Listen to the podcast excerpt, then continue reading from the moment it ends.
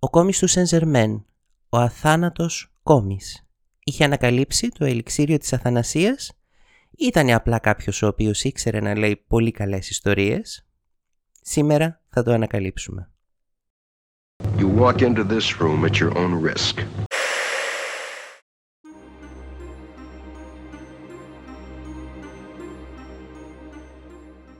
Πασχάλης Αυγερίδης στο μικρόφωνο και σε αυτό το podcast θα μιλήσουμε για πράγματα ανεξήγητα προσπαθώντας να βρούμε μια λογική εξήγηση.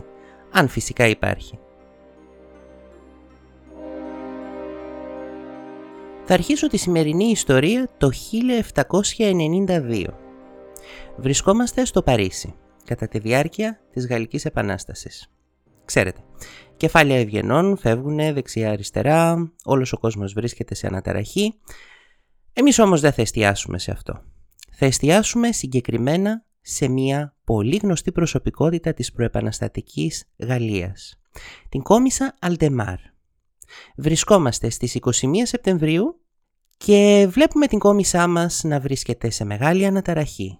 Περπατάει στους βρώμικους δρόμους του Παρισίου και το ύφος της είναι πάρα πολύ δυστυχισμένο. Μόλις έχει γίνει μάρτυρας ενός φοβερού γεγονότος. Της εκτέλεσης της καλής της φίλης Μαρίας Αντουανέτας, που όλοι φυσικά γνωρίζουμε.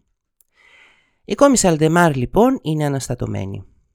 Περπατάει, προσπαθεί να βρει κάπου να κρυφτεί ίσως, ποιος ξέρει, μπορούμε μόνο να φανταστούμε την κατάστασή της. Το σημαντικό όμως είναι ότι Μπροστά της βλέπει ένα παλιό της γνωστό. Ένα φίλο της που της θυμίζει παλιές ξεχασμένες εποχές μεγαλείου που έχουν πια περάσει. Υποθέτω ότι δεν βρίσκεται τίποτα περίεργο σε αυτή την ιστορία. Αλλά υπάρχει κάτι πραγματικά περίεργο και ίσως υπερφυσικό. Το όνομα αυτού του φίλου της είναι Κόμις του Σεν και το περίεργο είναι ότι έχει πεθάνει εδώ και 7,5 χρόνια. Αρχικά ας δούμε τι μας λένε οι πηγές για την περιγραφή αυτού του κόμι. Ήταν χλωμός, με πολύ μαύρα μαλλιά, είχε γενιάδα αρχικά που αργότερα την ξύρισε, λογικά γιατί δεν ήταν πλέον της μόδας, και το πιο σημαντικό ήταν ότι τα ρούχα του ήταν κεντυμένα με πολύτιμους λίθους. Εγώ τον φαντάζομαι κάτι σαν ράπερ. Βασικά, σύμφωνα με τις διηγήσεις, ζει ακόμα, Οπότε αν αυτό ισχύει αυτή τη στιγμή είναι κάποιος πολύ γνωστός ράπερ και φοράει αυτά τα, αυτά τα κοσμήματα και όλα αυτά τα πράγματα. Ας δούμε τις απίστευτες ικανότητες αυτού του ανθρώπου. Ισχυριζόταν λοιπόν ότι ήταν εξαιρετικός ζωγράφος. Ισχυριζόταν ότι μιλούσε τουλάχιστον 12 γλώσσες. Μιλούσε σίγουρα Ιταλικά, Γαλλικά, λίγα Αγγλικά δεν θα πρέπει να μας παραξενεύει αυτό γιατί η αγγλική γλώσσα εκείνη την περίοδο δεν ήταν τόσο διαδεδομένη όσο στις μέρες μας. Και επίσης μιλούσε και λίγα κινέζικα και θα ήθελα να σταθώ εδώ, σε αυτό το σημείο και να μιλήσω για τις γλώσσες. Σαν φαν των γλωσσών, καταρχάς τον ζηλεύω πάρα πολύ, αν μπορούσε όντως να μιλήσει 12 γλώσσες. Από την άλλη, είναι πολύ δύσκολο να ελέγξεις αν κάποιος άνθρωπος μιλάει όντως μία γλώσσα, αν δεν τη μιλάς εσύ. Και θέλω να δώσω ένα παράδειγμα για, τη, για μία από τις γλώσσες που ισχυριζόταν ότι μπορούσε να μιλήσει, για τα κινέζικα. Κάποτε είχα πει σε μία φίλη μίας φίλης μου, όχι απλά ότι μιλάω κινέζικα, αλλά ότι είμαι Κινέζος. Ε, είχα αρχίσει μόλις να μαθαίνω κινέζικα εκείνη την περίοδο. Ήξερα, δεν ξέρω, 7-8 φράσεις στα κινέζικα και μερικές λέξεις, σκόρπιες. Ε, είχα μία αρκετά καλή προφορά, άμα δεν ήσουν Κινέζος φυσικά, και ήμασταν σε μία κοινή παρέα και αυτή η κοπέλα μου λέει ότι έχω λίγο σκιστά μάτια. Της λέω ναι, έχω σκιστά μάτια γιατί είμαι μισός Κινέζος. Η μητέρα μου είναι Κινέζα. Θαυμάζει η κοπέλα μου, λέει «Α, πες μου πώς λέγεται αυτό στα κινέζικα». Της λέω, προφανώς χρησιμοποιούσα τις λέξεις και τις φράσεις που ήξερα. Ε, δεν είχαν καμία σχέση με αυτό που όντως μου ζητούσε να της πω, αλλά τέλος πάντων δεν ήξερε κινέζικα, δεν μπορούσε να καταλάβει. Αυτό που έλεγα ακουγόταν σαν κινέζικα, οπότε είμαστε εντάξει. Και το προχώρησα και παραπέρα. Την έπεισα ότι το καλοκαίρι που μας πέρασε είχα πάει διακοπές στο Πεκίνο για να επισκεφτώ τη γιαγιά μου η οποία έκανε εξαιρετικό ρύζι στον ατμό. Και όλα αυτά τα πίστεψε. Γιατί; Γιατί τα έλεγα αρκετά πιστικά και γιατί δεν ήξερε κινέζικα. Οπότε, άμα δεν ξέρεις κάτι νομίζω είναι εύκολο να πείσεις κάποιον ότι το ξέρεις, άμα πραγματικά έχεις μεγάλη αυτοπεποίθηση. Και νομίζω ότι με τις γενικές περιγραφές του κόμι είχε τεράστια αυτοπεποίθηση. Και συνεχίζουμε με τις άλλες ικανότητες του κόμι μας. Ο κόμις ήξερε πάρα πολύ καλή μουσική. Έπαιζε τσέμπαλο, έπαιζε βιολί, αυτό ίσως όντως να το ήξερε, γιατί έχουμε μαρτυρίες ότι έπαιζε μπροστά σε κόσμο και όλοι θαύμαζαν ε, τον τρόπο που έπαιζε. Μάλιστα κάποιος είχε πει ότι όταν τον άκουγε να παίζει ήταν σαν να έπαιζε μια ολόκληρη ορχήστρα. Και μάλιστα συνέθεσε και μια όπερα η οποία έκανε πρεμιέρα με μεγάλη επιτυχία το 1749. Οπότε αυτό ας το πιστέψουμε. Συνεχίζουμε. Ήτανε αμφιδέξιος. Αμφιδέξιος σημαίνει ότι μπορούσε να γράψει και με τα δύο χέρια. Αλλά ο κόμις μας δεν σταμάτησε εκεί. Όχι απλά ισχυρίστηκε ότι ήταν αμφιδέξιος, αλλά επίσης ότι μπορούσε να γράψει και με τα δύο χέρια συγχρόνως δύο διαφορετικά πράγματα. Απίστευτο! Ο κόμης μας έπειθε τον κόσμο ότι μπορούσε να το κάνει. Έπειθε τον κόσμο ότι με το ένα χέρι μπορούσε να γράψει γράμμα για ένα φίλο του και με το άλλο το χέρι ποίηση, τη στιγμή που ο μέσος άνθρωπος δεν μπορεί να γράψει ποίηση ακόμα και αν έχει όλο του τον εγκέφαλο επικεντρωμένο σε αυτό. Και OK, okay, Μπορεί να έλεγε ψέματα, αλλά τουλάχιστον όλα αυτά τα πράγματα είναι πράγματα που ο μέσος άνθρωπος μπορεί να κάνει αν προσπαθήσει πολύ ή αν αφιερώσει τη ζωή του ή ξέρω εγώ. Όλα αυτά τα πράγματα. Προχωράμε στις πιο περίεργες, ε, στους πιο περίεργους ισχυρισμούς του κόμι μας. Ο κόμις μας λοιπόν ισχυριζόταν ότι μπορούσε να φτιάξει πολύτιμους λίθους. Και αυτό το αποδείκνυε μοιράζοντας πολύτιμους λίθους σε άσχετο κόσμο που μόλις είχε γνωρίσει απλά και μόνο επειδή είχαν πει κάτι που του άρεσε. Ένα περιστατικό που μας μεταφέρεται από τις πηγές. Ήτανε μια κοπελίτσα στην αυλή του Λουδοβίκου του 15ου, τον πλησιάζει και του λέει «Κόμι μου, είσαι πάρα πολύ όμορφος αγόρι μου, μπράβο». Αυτός χαμογελάει, λέει «Ευχαριστώ πάρα πολύ, το ξέρω, πάρε ένα χρυσό σταυρό επειδή έχεις τόσο καλό γούστο. Και τώρα θα μου πείτε οκ, εντάξει, ήταν πάμπλουτος, μοίραζε χρυσό και πολύτιμους λίθους και διαμάντια δεξιά-αριστερά. Μάλιστα είχε ιδιαίτερο θέμα με τα διαμάντια.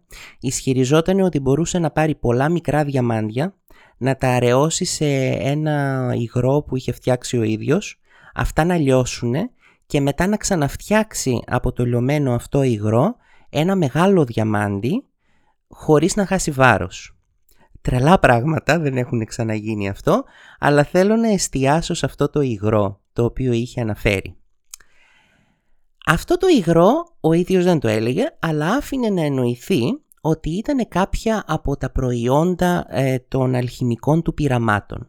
Ουσιαστικά ο τύπος μας άφηνε να εννοηθεί ότι είχε βρει τη φιλοσοφική λίθο. Όσοι δεν ξέρετε από αλχημία, αν και στα χρόνια του Χάρι Πότερ νομίζω ότι όλοι ξέρουμε τι είναι η φιλοσοφική λίθος. Η φιλοσοφική λίθος είναι το μεγάλο έργο των αλχημιστών. Αυτοί προσπαθούσαν να βρούνε, κάνοντας κάποιες διεργασίες και κάποια πειράματα, μία πέτρα που θα μπορούσε να μετατρέψει ε, κάποια μέταλλα σε χρυσό, να φτιάξουν πολύτιμους λίθους και φυσικά το σημαντικότερο να παράξουν ένα υγρό το οποίο θα τους επέτρεπε να ζήσουν ουσιαστικά για πάντα. Θέλω να κάνω επεισόδιο παρεμπιπτόντως γι' αυτό. Είναι πάρα πολύ ενδιαφέρον θέμα, αλλά εδώ δεν θα περοχωρήσουμε περισσότερο στο θέμα της αλχημίας, θα πούμε μόνο ότι ο κόμις μας έπιθε τον κόσμο από ό,τι φαίνεται ότι ήταν αλχημιστής. Και φυσικά μαζί με τους πολύδημους λίθους μπορούσε να ζήσει και πάρα πολλά χρόνια. Μία ιστορία. Έρχεται στην αυλή της, ε, της Γαλλίας και μία γυραιά κόμισα τον πλησιάζει και του λέει ε, «Το όνομά σας είναι κόμις του Σεν Είχα βρει, είχα πάει κάποτε στη Βιέννη πριν από πολλά χρόνια όταν ήμουν νέα και είχα βρει ένα κόμι εκεί ο οποίος λεγόταν κόμις του Σεν Ήταν ο πατέρας σας» και λέει αυτός «Όχι κυρία μου, ήμουνα εγώ». Αυτή λέει, μα ο κόμις που είχα δει τότε ήταν γύρω στα 45, όσο δηλαδή είστε κι εσείς. Και λέει αυτός, κυρία μου, είμαι πολύ μεγαλύτερος από 45 χρονών. Και ισχυριζόταν ότι ήταν όντως πολύ μεγαλύτερος από 45 χρονών, ισχυριζόταν ότι ήταν 300 ετών. Το αποδείκνυε με τις αστήρευτες ιστορικές σου γνώσεις και τις αυστήρευτες ιστορίες που έλεγε κατά τη διάρκεια των δείπνων που έδινε ο Καζανόβας, ο πολύ γνωστός μας ε, τύπος, ο μεγάλος καρδιοκατακτητής αυτός, ο οποίος σύμφωνα με διηγήσεις είχε πάει με περισσότερο από 150 γυναίκες, κάποιοι ιστορικοί λένε πολύ περισσότερες, ένα πρόσωπο το οποίο είναι τόσο περίεργη η προσωπικότητα και τόσο θαυμαστά ε, αυτά τα πράγματα που λέει ότι έχει κάνει που πολλοί πιστεύουν ότι δεν ήταν υπαρκτό πρόσωπο ενώ ήταν υπαρκτό πρόσωπο ξεκάθαρα και έχουμε πολλά στοιχεία από εκείνη την εποχή που μιλάει ακόμα και ο ίδιος έχουμε δικά του γραπτά. Ακόμα και αυτός λοιπόν ο άνθρωπος θαύμαζε τον κόμι του Σεντζερμέν και μάλιστα σε κάποιες φάσεις γύρω στο 1760 προσπάθησε να τον μιμηθεί για να ρίξει γυναίκες. Προσπάθησε να πάρει λίγο από το στυλ του Οπότε τουλάχιστον κάποιες από τις κατακτήσεις τους Καζανόβα τις οφείλει στο στυλ του Σένζερμεν και στο ότι το μιμήθηκε. Θαυμαστά πράγματα δηλαδή. Και όντως ο κόμις του Σένζερμεν είχε πραγματικά τεράστια επιτυχία στις γυναίκες, τουλάχιστον σύμφωνα με τον Καζανόβα, ο οποίος μάλιστα τον μισούσε λίγο γι' αυτό. Στα γραπτά του ε, διαφαίνεται ένας υποβόσκον ε, θαυμασμός, αλλά επίσης και μια υποβόσκουσα περιφρόνηση για αυτό το πρόσωπο. Έλεγε ότι μιλούσε συνέχεια, έλεγε ότι δεν, έβγαζε, δεν έβαζε γλώσσα μέσα του και ότι καθ' όλη τη διάρκεια του δείπνου μιλούσε συνέχεια και δεν άφηνε κανέναν άλλο να μιλήσει. Και είχε θέμα με αυτό ο κόμις. Ε, σας λέω απλά μια υπέροχη ατάκα που είχε πει, μας, μας τη μεταφέρει ένας ευγενής της εποχής, ο, ο Καρλ Χάνριχ Φον Γκλάιχεν, ο οποίος είχε παρευρεθεί σε ένα δείπνο του κόμι και ήταν κάποιος άλλος προσκεκλημένος εκεί, ο οποίος μιλούσε πολύ παθιασμένα για ένα θέμα που τον ενδιέφερε πάρα πολύ και έλεγε τις απόψεις του σχετικά με αυτό, όπως κάνουν οι άνθρωποι που πραγματικά ξέρουν τα πάντα για ένα θέμα. Και γυρίζει λοιπόν ο κόμις και του λέει «Σταμάτα να μιλάς. Ο μόνος που μπορεί να μιλήσει για αυτό το θέμα είμαι εγώ και το έχω εξαντλήσει». Το ίδιο ακριβώς έγινε και με τη μουσική. Την παράτησα όταν κατάλαβα ότι δεν είχα τίποτα άλλο να μάθω. Ο άνθρωπος ήταν μάστορας στο να ψαρώνει τον κόσμο. Αυτό το πράγμα είναι πραγματικά θαυμαστό. Και ναι, αυτά λοιπόν με τις ικανότητές του και με όσα πράγματα ισχυριζόταν ότι μπορούσε να κάνει και πάμε λίγο να δούμε την ιστορία, την ιστορία του και τα ταξίδια του και κάποια περιστατικά από τη ζωή του που πραγματικά έχουν πάρα πολύ μεγάλο ενδιαφέρον. Εμφανίστηκε στην Αγγλία εκεί ήταν, είχε γενιάδα. Παρεπιπτόντως, ε, που μετά την ξύρισε, όπως είπαμε, εμφανίστηκε στη Γαλλία, έκανε μεγάλη αίσθηση με το στυλ του, με τα πράγματα που έλεγε ότι μπορούσε να κάνει.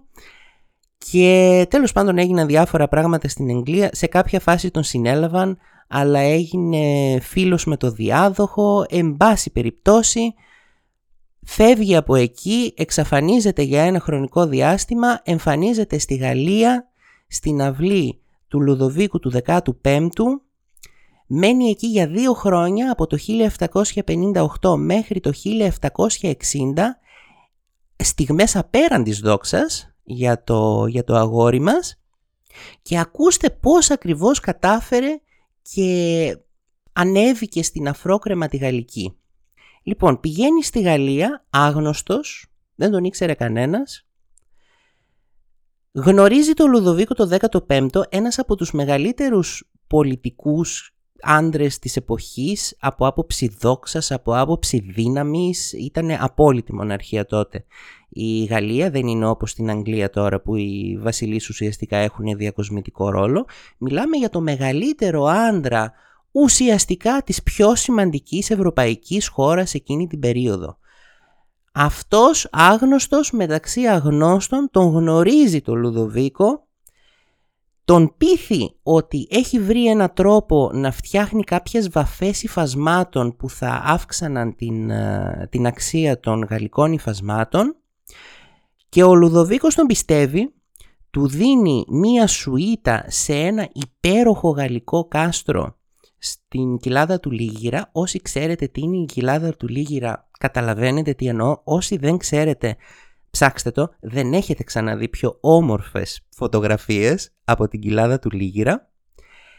Γίνεται ουσιαστικά κολλητός του Λουδοβίκου του 15ου και της ερωμένης του, της Madame de Pompadour, την οποία όσοι δεν την ξέρουμε ήταν από τις πιο μεγάλες ουσιαστικά προσωπικότητες εκείνης της περίοδου, η επίσημη ερωμένη του βασιλιά για αρκετά χρόνια.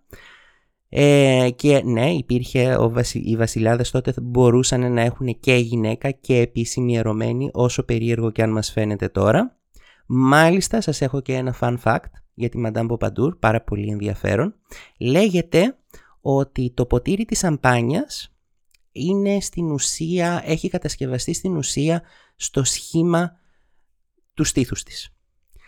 Είναι πάρα πολύ ωραία ιστορία. Ε, ο Λουδοβίκος λοιπόν θαύμαζε πάρα πολύ το στήθος της επίσημης ερωμένης του.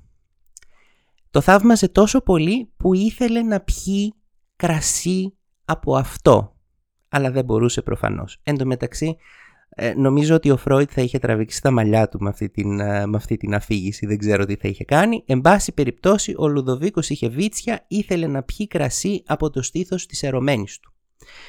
Πηγαίνει λοιπόν σε κάποιον και θα ήθελα πάρα πολύ να δω το ύφος αυτού του κάποιου και του λέει θέλω να μου φτιάξεις ένα ποτήρι το οποίο να έχει το σχήμα του στήθους αυτής της γυναίκας. Ε, δεν ξέρω πώς έγινε αυτό, αλλά λέγεται ότι τα κατάφεραν με κάποιο τρόπο και ότι το ποτήρι της σαμπάνιας είναι στο σχήμα του στήθους της Madame Pompadour. Παρένθεση, δεν μιλάμε για το μακρουλό, το ποτήρι της σαμπάνιας. Αν αυτό ήταν το σχήμα του στήθους της Madame Pompadour, δεν νομίζω ότι ο βασιλιάς Λουδοβίκος θα ήθελε να πιει κρασί από αυτό, ούτε και να κάνει πολλά άλλα πράγματα με αυτό. Μιλάμε για εκείνο το πιο πλακουτσοτό ποτήρι σαμπάνιας. Τώρα, ε, δεν ξέρουμε κατά πόσο ισχύουν όλα αυτά. Είναι προφανώς κατά κάποιο τρόπο ένας αστικός μύθος. Υπάρχουν πολλοί οι οποίοι λένε ακριβώς το ίδιο για άλλες γυναίκες. Μάλιστα κάποιος αναφέρει και την ωραία Ελένη.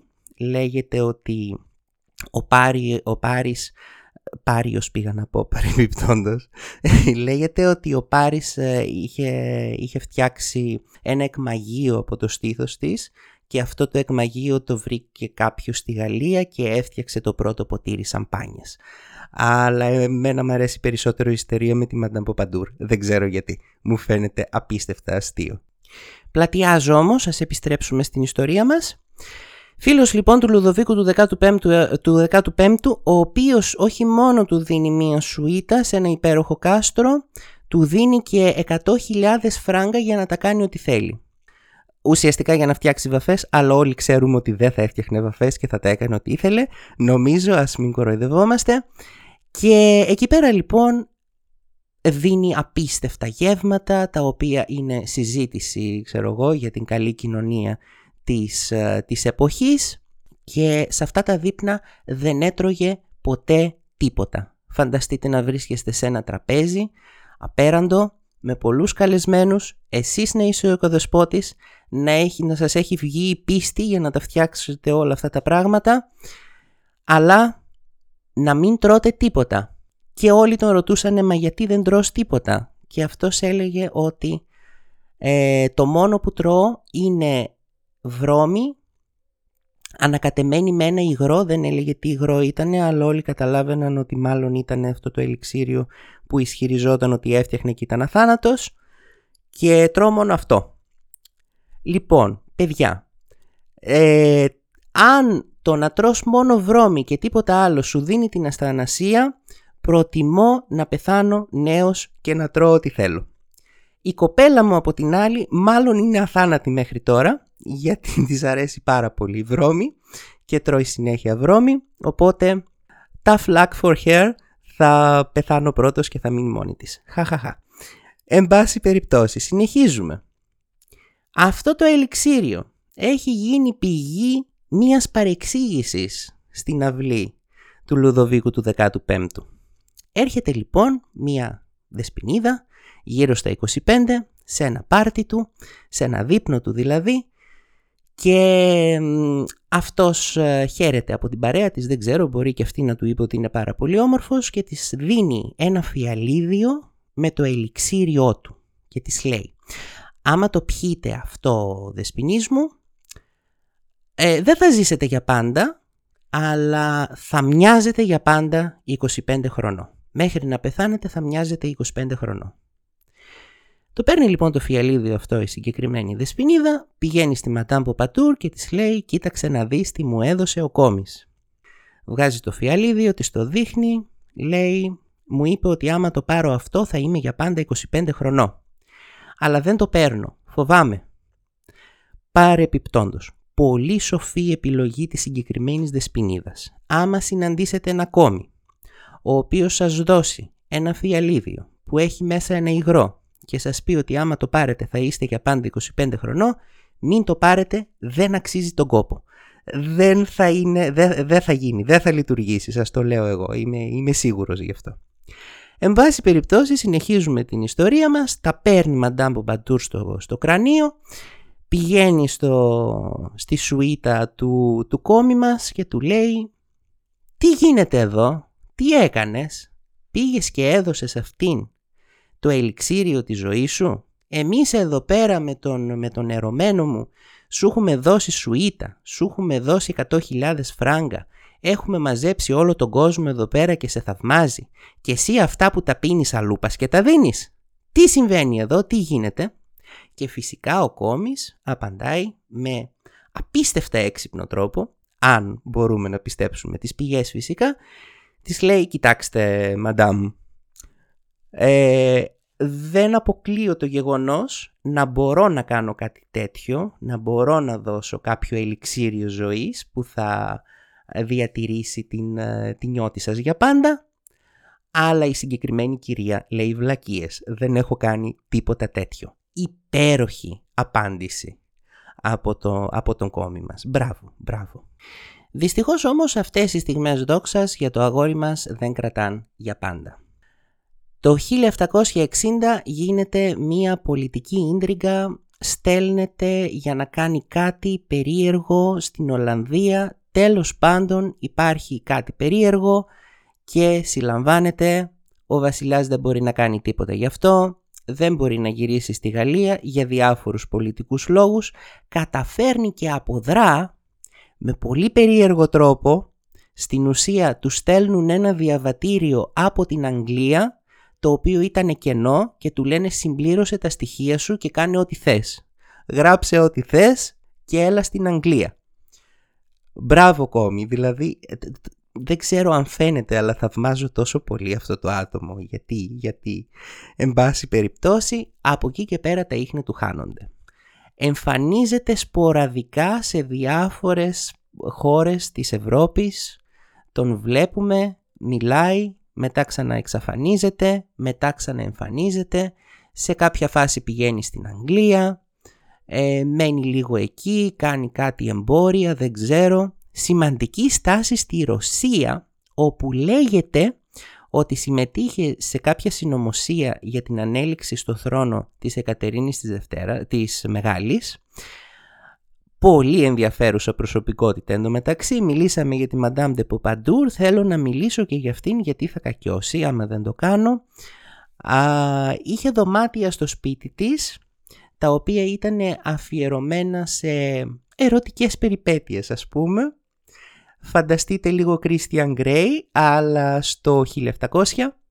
Επίσης, ψάξτε το θάνατό της. Ε, δεν θέλω να λέμε περίεργα πράγματα σε αυτό το podcast, αλλά ειλικρινά ψάξτε, ψάξτε το θάνατό της, αν είστε πάνω από 18 χρονών, ψάξτε πως πέθανε, δεν είναι σίγουρο φυσικά, μάλλον είναι διαδόσεις, αλλά και μόνο ότι υπάρχει αυτή η διάδοση για κάποια ε, τσαρίνα είναι πραγματικά απίστευτο και ψάξτε το.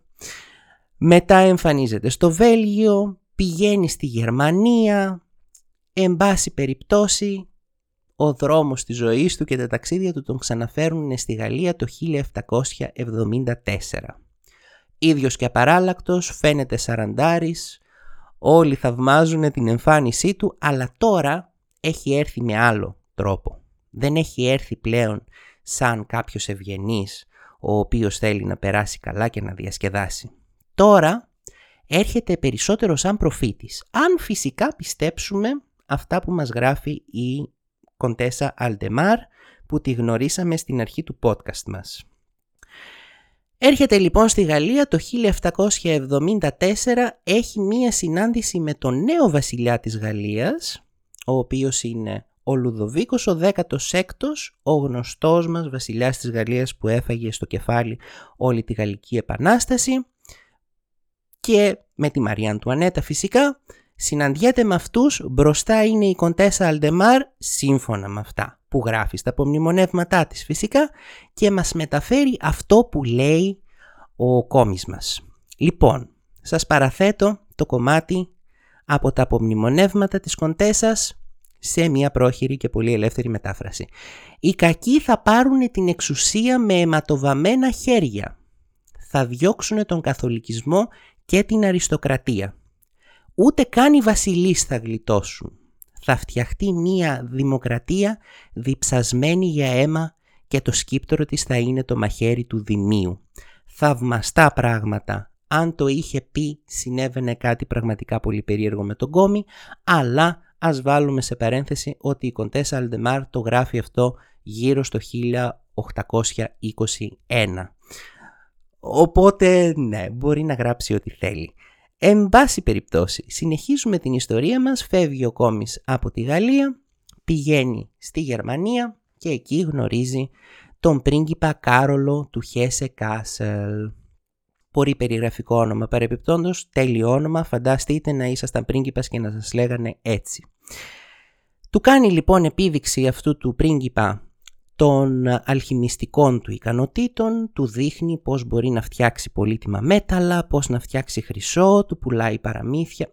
Καλά εντάξει, ας μην το προδικάζουμε, του λέει τέλος πάντων ότι μπορεί να φτιάξει το ελιξίριο της ζωής και τότε αυτός τον πιστεύει, τον παίρνει σπίτι του, του φτιάχνει ένα εργαστήριο και λέει ότι μαζί, τώρα μιλάει ο πρίγκιπας έτσι, λέει λοιπόν ότι μαζί πολλές φορές πήγαινε στο εργαστήριο αυτό και μαζί φτιάχνανε πολύτιμα μέταλλα.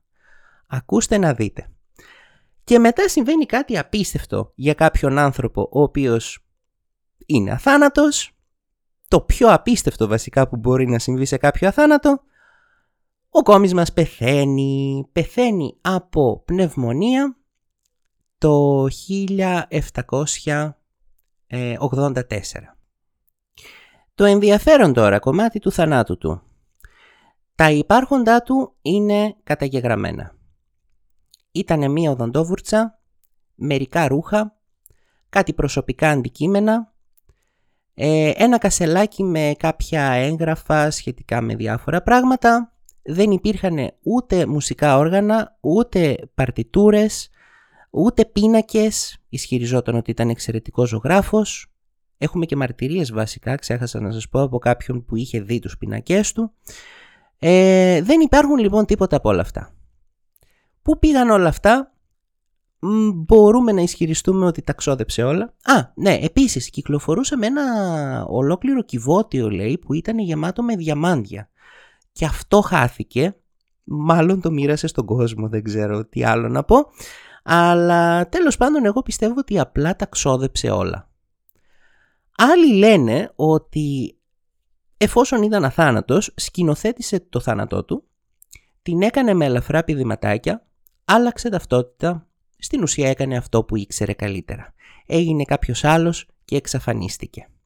Και όπως έκανε πάντα, δεν εξαφανίστηκε για πάντα. Είχε πολλές μεταθανάτιες εμφανίσεις.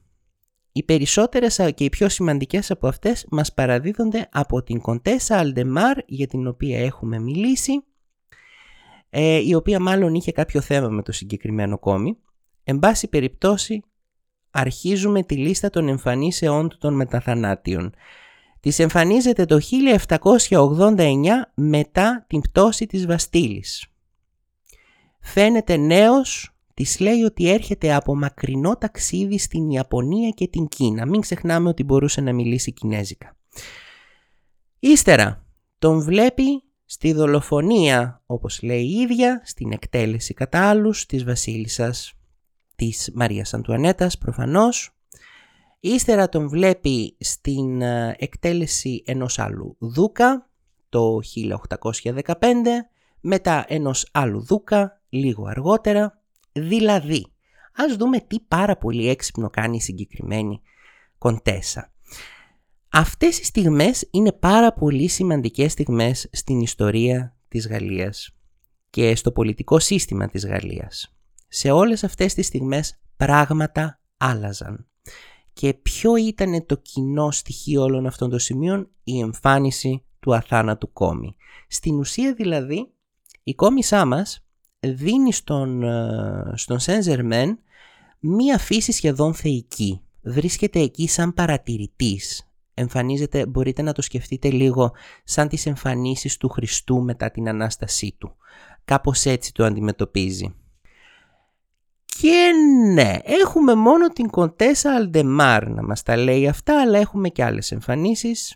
Εμφανίζεται στην Ιταλία, στη Ρώμη συγκεκριμένα, το 1926, πιο κοντά μας. Εμφανίζεται στο Παρίσι το 1835, στην Αίγυπτο, στους Ναπολεόντιους πολέμους, ε, στην Καλιφόρνια το 1930. Έχει πάει παντού μετά το θάνατό του αυτός ο άνθρωπος. Οι περισσότεροι άνθρωποι μένουν δύο μέτρα κάτω από το χώμα και τελειώνει η ιστορία. Αυτός έχει πάει παντού. Και φυσικά η σημαντικότερη μεταθανάτια εμφάνισή του ήταν με την Madame Blavatsky. Έχουμε πάρα πολλές Madame σε αυτή την ιστορία και αυτή είναι η μόνη Madame η οποία δεν ήταν Γαλλίδα, ήταν Ρωσίδα αλλά ναι δεν ξέρω, πλασαριζόταν σαν Madame, της άρεσε πάρα πολύ ο τίτλος και αυτή η συγκεκριμένη είναι η ιδρυτής της θεοσοφίας. Η, θεοσοφίας είναι, η θεοσοφία είναι μία σέκτα, μία θρησκεία, δεν ξέρω όπως θέλετε πείτε το, η οποία συνδυάζει διάφορα στοιχεία άλλων, ε, άλλων ε, θρησκειών, κάποια εσωτερικά δόγματα, κάποια, κάποιο γνωστικισμό, τέλος πάντων, πολύ ενδιαφέρον θέμα και αυτό. Της εμφανίζεται λοιπόν ο Σεν και στη θεοσοφία ο Σεν ακόμα και τώρα είναι μια πάρα πολύ σημαντική προσωπικότητα. Αντιμετωπίζεται κάτι σαν Άγιος, κάτι σαν ημίθεος, κάτι σαν Θεός. Έχει δώσει στη Μαντάμ Μπλαβάτσκι τη σοφία αιώνων, σύμφωνα με την ίδια φυσικά.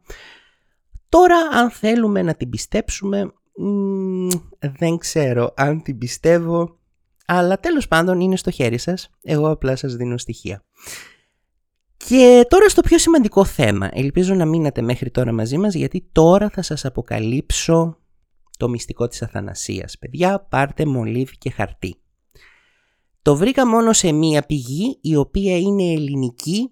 Ίσως η μετάφραση να είναι λίγο περίεργη, δεν ξέρω, αλλά εγώ θα σας το διαβάσω όπως ακριβώς υπάρχει. Σημειώστε το, φτιάξτε το, θα ζήσετε για πάντα. Λοιπόν, το ελιξίριο της αθανασίας ένα φλιτζάνι από ηλικιωμένα λουλούδια. Άμα δείτε λουλούδι να κρατάει μπαστούνι και να έχει ρητίδες, κόψτε το, είναι ηλικιωμένο λουλούδι. Μάραθο, φύλλα κασίας, δεν ξέρω καν τι είναι η κασία και αν υπάρχει, αλλά αν το βρείτε κάπου κόψτε το.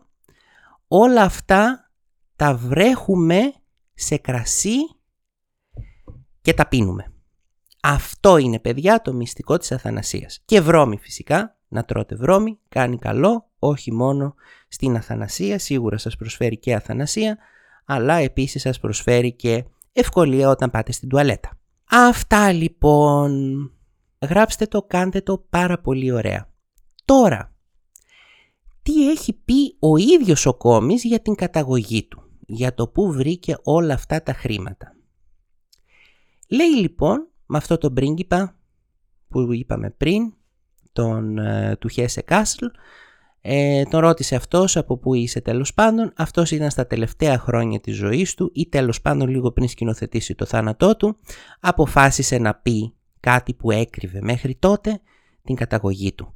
Και λέει λοιπόν ότι ήταν γιος του Φράνσις Ρακόφσκι, ο οποίος ήταν ένας πρίγκιπας της Τρανσιλβανίας. Εκείνη τη στιγμή που το έλεγε αυτό, σύμφωνα με τον ίδιο τον Κόμι, ήταν 88 χρονών. Δηλαδή, σύμφωνα με αυτόν, πάνε τα 300 χρόνια που έλεγε, τελικά 88 χρονών ήτανε, αλλά ίσως αυτό να το έλεγε για να πείσει τους άλλους ότι έλεγε ψέματα μέχρι τώρα, ούτως ώστε να σκηνοθετήσει το θάνατό του και να εξαφανιστεί. Ποιος ξέρει. Αν τώρα τον πιστέψουμε τον, τον Σεν για αυτούς του τους ισχυρισμούς, σημαίνει ότι όταν ήταν στις Βερσαλίες, τότε με την Μαντάμ Ποπαντούρ που μοίραζε διαμάντια, ήταν 67 χρονών, ενώ όλοι λέγανε ότι έμοιαζε με 45, όπως είπαμε. Επίσης, αν τον πιστέψουμε, ο Φράνσις Ρακόφσκι, ο φημολογούμενος πατέρας του, τον έκανε στα 15 του. Δεν λέω ότι δεν είναι πιθανό, μπορεί να είναι και έτσι. Ποιος ξέρει. Και τώρα θέλω να συζητήσουμε κάτι. Αυτό που μας καίει βασικά. Ποια είναι η άποψή μου. Είπαμε ότι θα το δούμε με λογική, έτσι.